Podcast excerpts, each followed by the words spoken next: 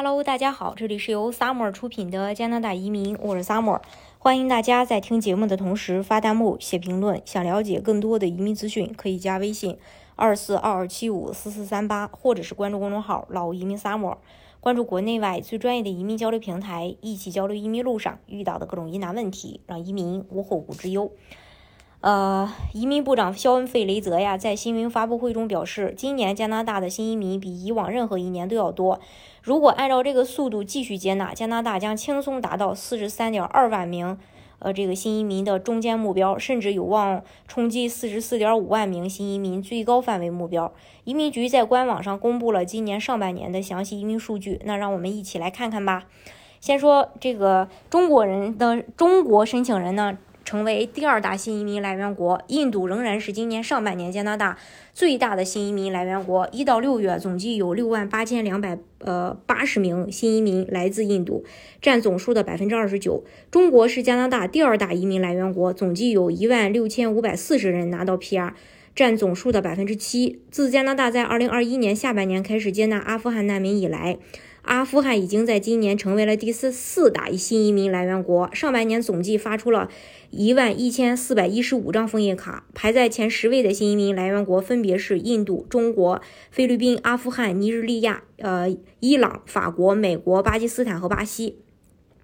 还有安省依然是最受新移民欢迎的登陆省份，今年前6个月总计有101155名新移民选择在安省登陆，几乎是 BC 省的3倍。排在第二名的是 BC 省，总计迎来了36700名新移民。魁省是第3大受欢迎省份，今年上半年有31880名新移民。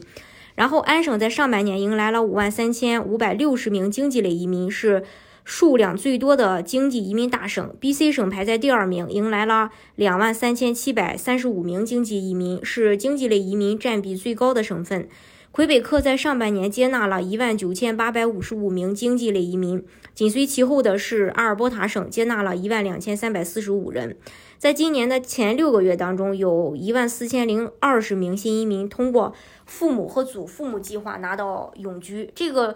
数字比2021年全年都要多出2280人。2021年总计有11740名申请人通过 PGP 项目成为加拿大新移民。今年的 PGP 抽签尚未开启，预计移民局将在10月份公布今年的申请规则。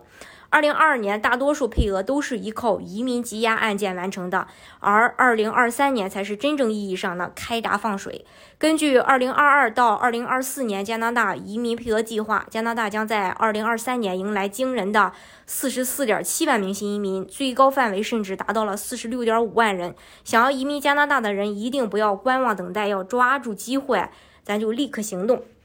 今天的节目呢，就给大家分享到这里。如果大家想具体的了解加拿大的移民政策的话，可以加微信2422754438，或者是关注公众号老移民 Summer， 关注国内外最专业的移民交流平台，一起交流移民路上遇到的各种疑难问题，让移民无后顾之忧。